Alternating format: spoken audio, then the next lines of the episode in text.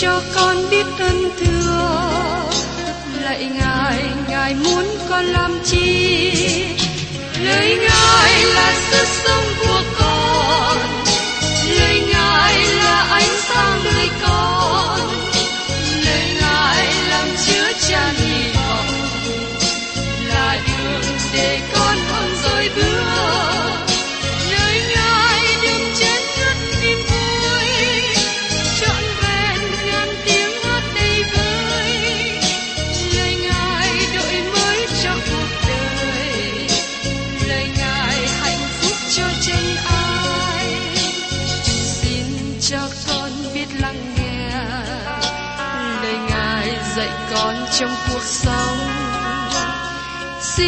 cho con biết lắng nghe. Lời ngài từng theo bước đời con. Xin cho con biết sẵn sàng chờ đợi và vẫn nghe theo chúa. Xin cho con biết sẵn sàng thực hành lời chúa đã truyền ban Hân hoan chào mừng quý vị đến nghe chương trình Tìm hiểu Thánh Kinh. Đây là một chương trình học kinh thánh liên tục và hệ thống trong thời gian 5 năm. Chúng ta sẽ lần lượt khảo sát từ sáng thế ký cho đến khải huyền. Mục sư tiến sĩ McGee là người được Chúa dùng để sáng lập và thực hiện chương trình này. Ông tin rằng lời của Đức Chúa Trời có khả năng đáp ứng mọi nhu cầu cho tất cả mọi người trên thế giới, không phân biệt chủng tộc, văn hóa, trình độ tuổi tác hay phái tính. Ước mong quý vị theo dõi liên tục và giới thiệu cho thân nhân bạn hữu cùng đón nghe. Kính chào quý vị và các bạn. Hôm nay chúng ta tìm hiểu đến sách Tiên tri Esai đoạn 53. Đối với những người biết lời của Chúa, họ nhận thấy rằng Esai 53 và Thi Thiên 22 cho chúng ta câu chuyện Chúa Giêsu chịu đóng đinh trên thập tự giá, chói sáng hơn là những nơi khác trong Kinh Thánh. Điều này có thể làm cho một số người sửng sốt bởi vì họ có thói quen nghĩ rằng chỉ có bốn sách tinh lành diễn tả câu chuyện buồn về sự chết của Chúa Giêsu, con của Đức Chúa Trời. Nếu các bạn xem kỹ câu chuyện được kỹ thuật trong các sách tinh lành, các bạn sẽ khám phá ra rằng chỉ có một số chi tiết không quan trọng đến trong việc Chúa Giêsu bị đóng đinh được cho biết, trong khi những điều quan trọng về việc Chúa Giêsu bị đóng đinh được cầm giữ lại. Đức Thánh Linh kéo bức màn yên lặng phủ trên thập tự giá và không có nhiều chi tiết được tỏ bài cho đám đông đang chú ý lén nhìn. Như chúng ta được nói trong các sách tin lành, đám đông hung bạo là những người đã giết Chúa Giêsu đang ngồi dưới chân thập tự giá, nhìn chăm chăm lên Ngài. Các bạn và tôi không được phép hiệp với đám đông. Ngay cả họ cũng không được cho thấy gì hết. Vì thế, Đức Chúa Trời phủ chiếc áo sự tối tâm trên con Ngài đang chịu đau đớn. Có một số diễn giả gom góp các bức tranh nổi tiếng về Chúa Giêsu để giảng, và họ nghĩ rằng các chi tiết này xảy ra lúc Chúa Giêsu bị đóng đinh. Các nhà quả sĩ cho chúng ta câu chuyện về cái chết của Chúa Giêsu cách rùng rợn. Các bạn và tôi có thể sẽ không bao giờ biết hết về sự đau đớn của Chúa Giêsu, ngay cả khi vào trong cõi đời đời. Thưa các bạn, hình như Đức Chúa Trời không muốn cho chúng ta biết những điều mà chúng ta không cần biết. Ngài không muốn chúng ta coi thường chuyện thánh như là chuyện tầm phào. Chúng ta cần nên nhắc nhở rằng chính mình thường xuyên về sự nguy hiểm khi coi thường những điều thánh. Trong ê sai đoạn 52 câu 11 nhắc nhở dân chúng. Các ngươi hãy đi, hãy đi, đi ra khỏi đó, đừng động đến đồ ô uế, hãy ra khỏi giữa đó. Các ngươi là kẻ mang khí dụng Đức Sơ Va, hãy làm cho sạch mình. Thưa các bạn, tiên tri Esai sống 700 năm trước khi Chúa Giêsu giáng sanh. Ông thấy những sự đau đớn của Đấng Christ mà chúng ta không tìm thấy nơi nào khác. Trước khi chúng ta đi xa hơn, chúng ta nên dừng lại để trả lời câu hỏi mà ngay cả có một số người hiện nay cũng nghi ngờ. Làm cách nào? Chúng ta biết rằng Esai đề cập về sự chết của Đấng Christ. Esai đã viết lời tiên tri này 700 năm trước khi Đấng Christ giáng sinh. Đây cũng là câu hỏi mà quản quan Ethiopia đã hỏi chấp sự Philip khi ông ngồi trên xe và đi ngang qua sa mạc. Vị quan Ethiopia này trở về quê hương sau khi dự lễ ở thành Jerusalem. Ông đọc trong Esai đoạn 53. Trong sách công vụ các sứ đồ đoạn 8 câu 32 nói rằng, Và chỗ người đọc trong kinh thánh là đoạn này, người đã bị kéo đi như chiên con đến hàng làm thịt, lại như chiên con câm trước mặt kẻ hớt lông, người chẳng mở miệng.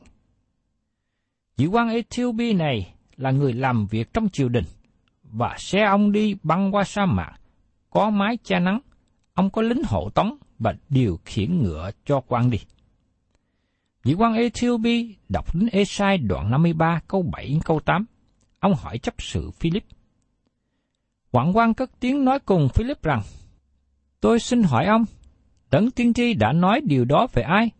Có phải nói về chính mình người chăng, hay về người nào khác? Trong sách công vụ, đoạn 8 câu 34. Làm cách nào chúng ta biết chắc tiên tri Esai đề cập về Chúa Giêsu Christ trong Esai đoạn 53? Xin chúng ta lắng nghe chấp sự Philip trả lời. Philip bèn mở miệng, bắt đầu từ chỗ kinh thánh đó mà rao giảng Đức Chúa Giêsu cho người. Trong công vụ, đoạn 8 câu 35.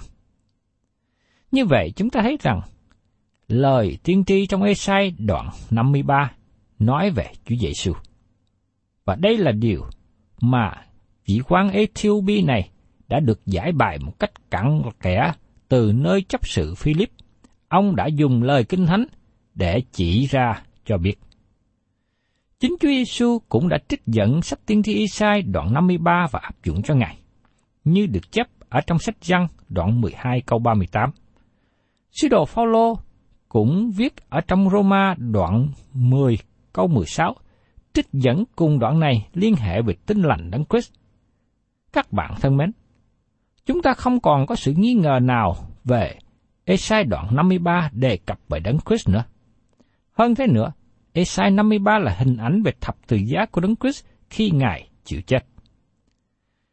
Khi chúng ta xem xét ở trong tiên tri Esai đoạn 53, chính câu đầu nói cho chúng ta về sự đau đớn của đấng cứu thế, và các câu còn lại của đoạn này nói đến sự thỏa lòng của Chúa cứu thế. Các bạn thấy hai đề tài này tùy thuộc lẫn nhau. Sự đau đớn luôn luôn đi trước sự thỏa lòng. Có nhiều người cố gắng đi con đường tắt để đến sự vui mừng và cố gắng tránh đi các việc khó khăn của đời sống. Tôi xin nói với các bạn rằng, không có con đường tắt đi đến sự thỏa lòng. Đó là lý do mà tôi kết án các khóa học ngắn hạn mà nó công bố rằng chúng có câu trả lời cho tất cả các vấn đề khó khăn của đời sống. Đó không phải là cách mà Đức Chúa Trời làm. Không có con đường tắt. Ngay cả Đức Chúa Trời cũng không đi con đường tắt. Ngài có thể tránh né thập tự giá và tiếp nhận mão triều thiên. Nhưng đó là đề nghị của Satan. Nhưng sự đau đớn luôn đi trước sự thỏa lòng. Có một số thành ngữ mang lời diễn tả như sau. Qua thử thách, đến chiến thắng. Sau đám mây, trời lại sáng. Ánh sáng đến, sau bóng tối qua nở sau cơn mưa. Hình như đó là cách mà Đức Chúa Trời làm việc. Đó là phương cách của Ngài và là phương cách tốt nhất.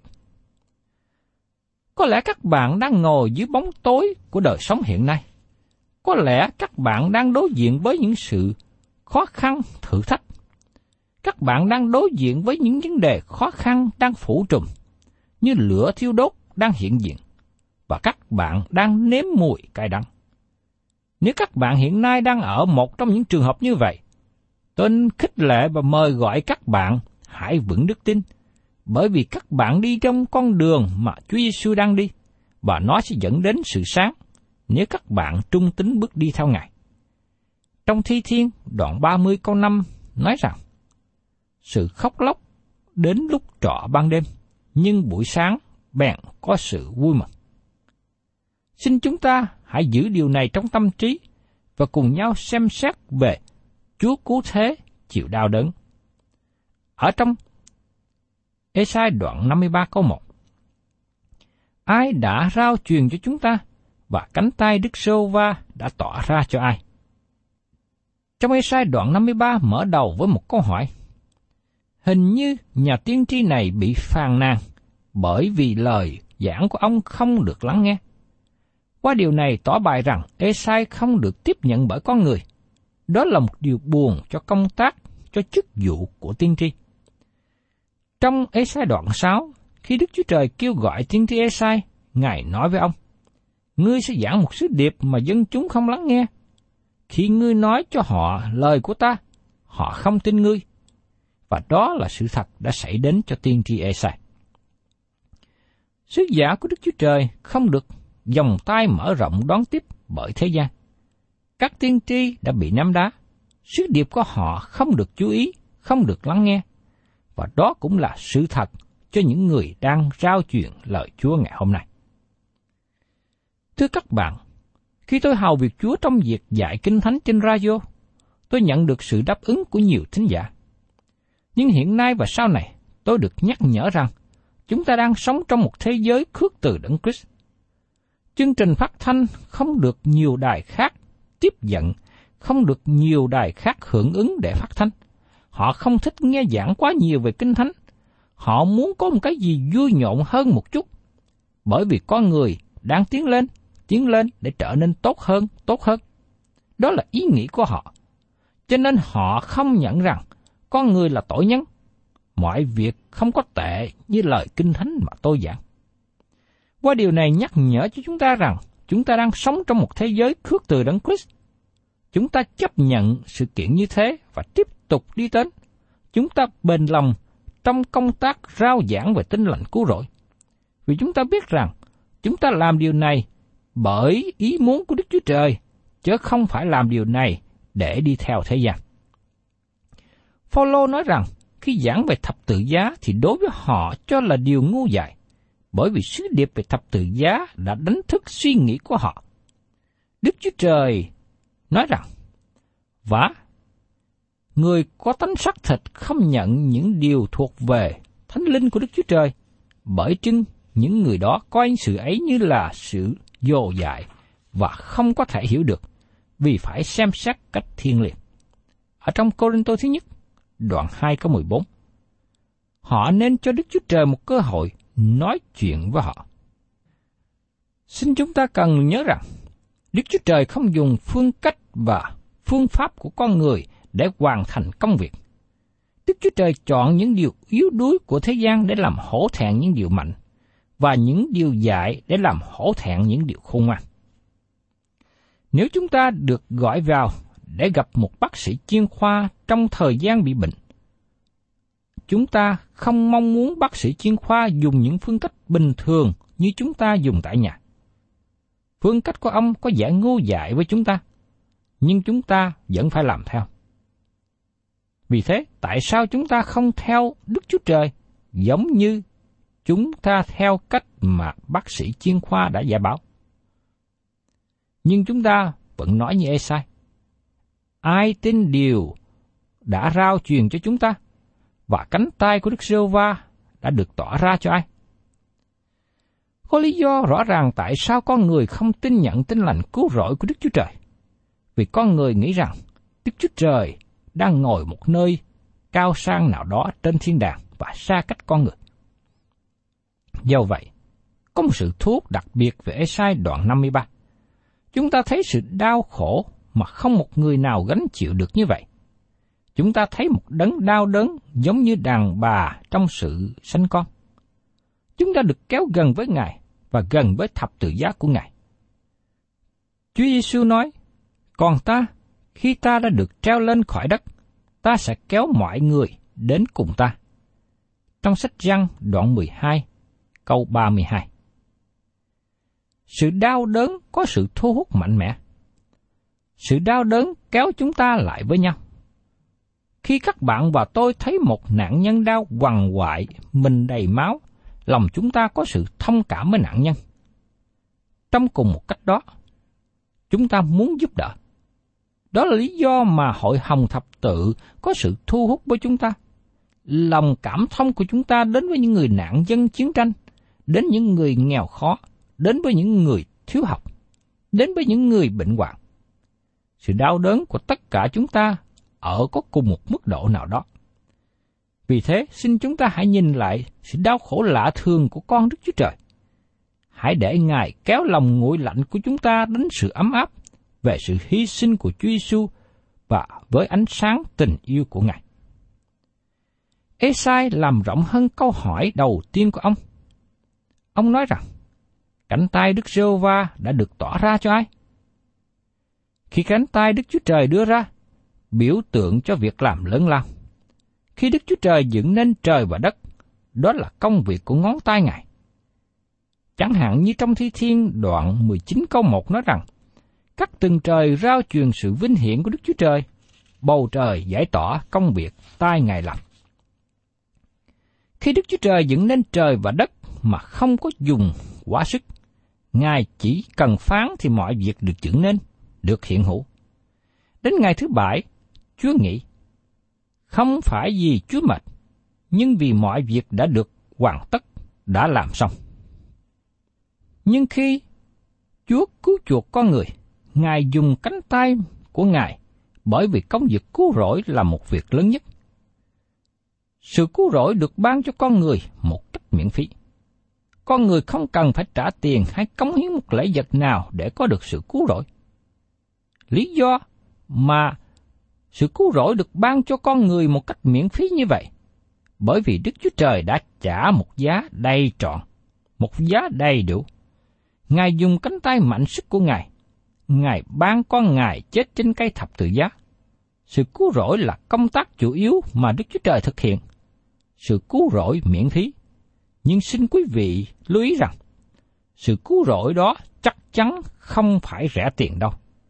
Sự cứu rỗi đó được thực hiện bởi chính Chúa Giêsu hy sinh mạng sống của Ngài để chết thay đền tội cho chúng ta. Nhờ đó tôi và các bạn mới được có sự cứu rỗi. Nếu chúng ta dùng tiền hay dùng bất cứ một điều gì trên thế gian này để mua, chúng ta không thể nào mua được sự cứu rỗi này.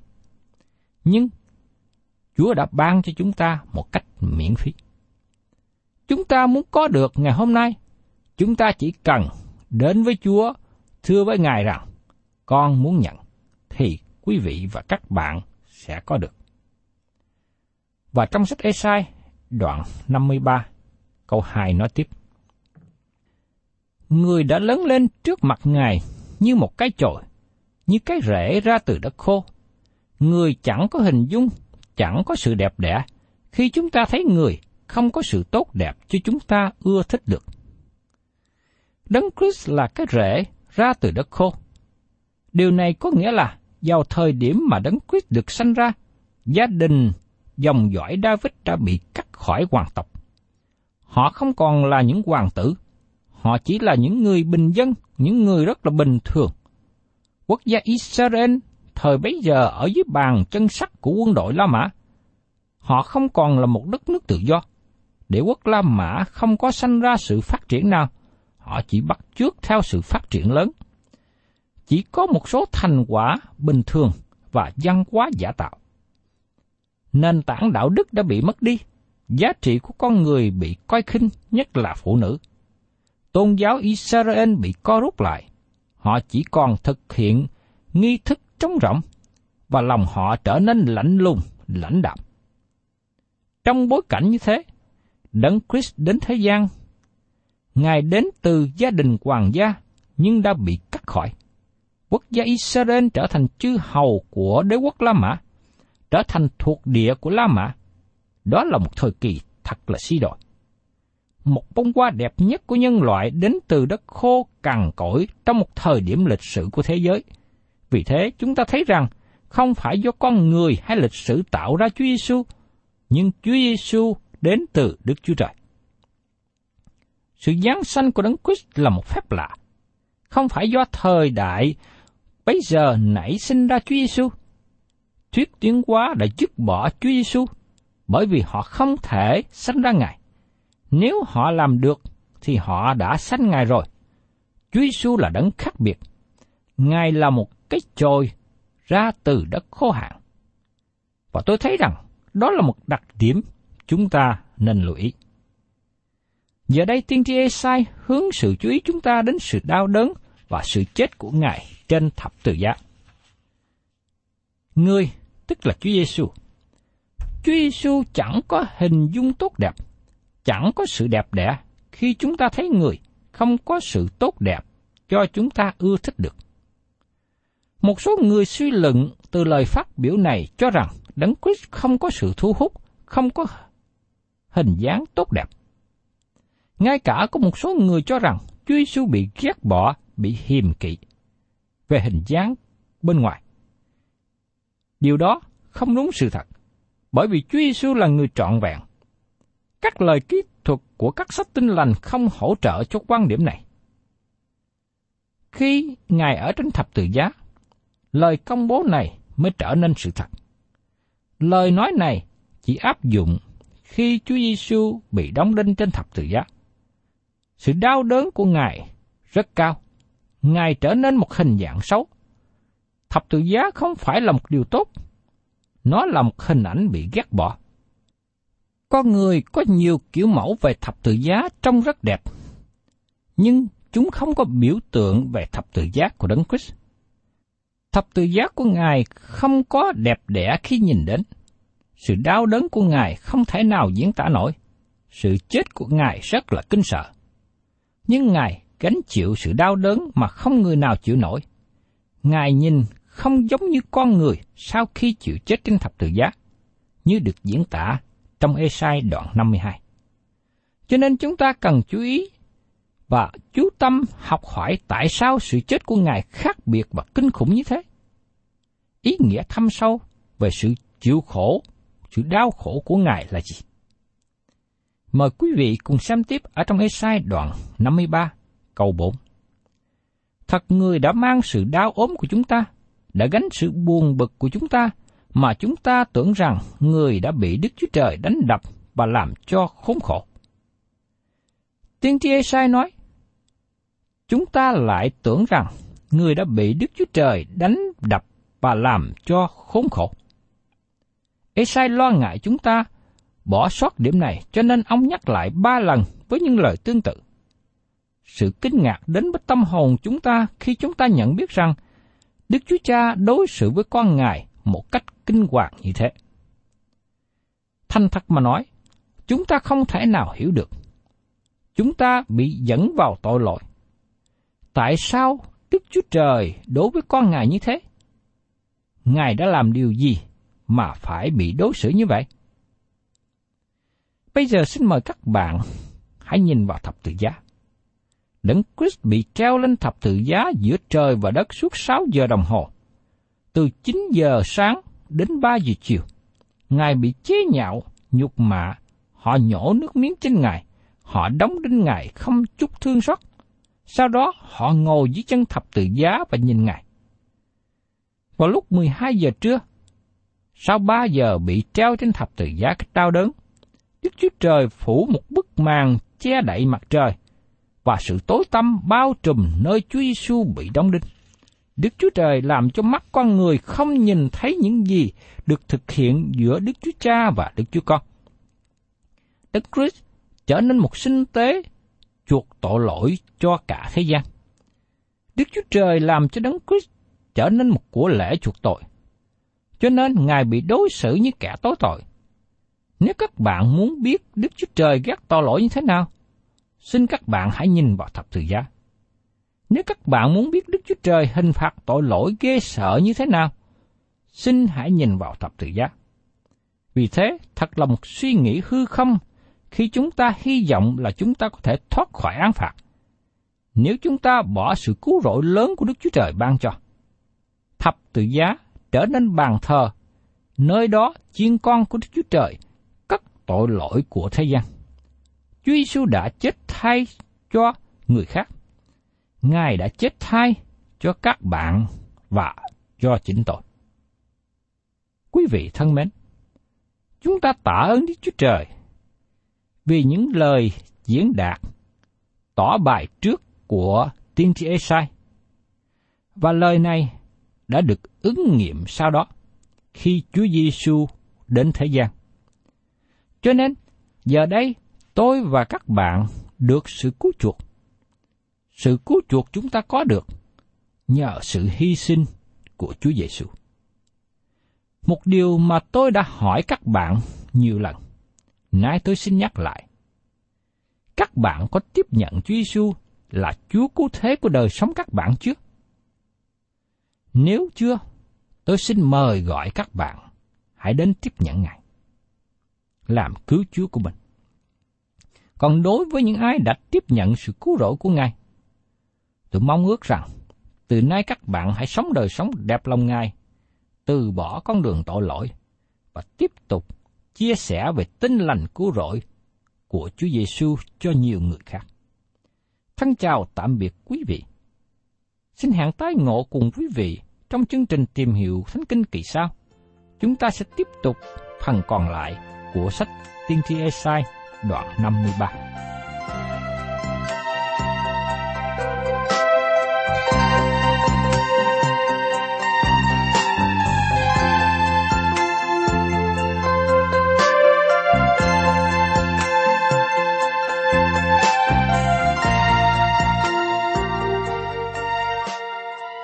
Cảm ơn quý vị đã đón nghe chương trình Tìm hiểu Thánh Kinh.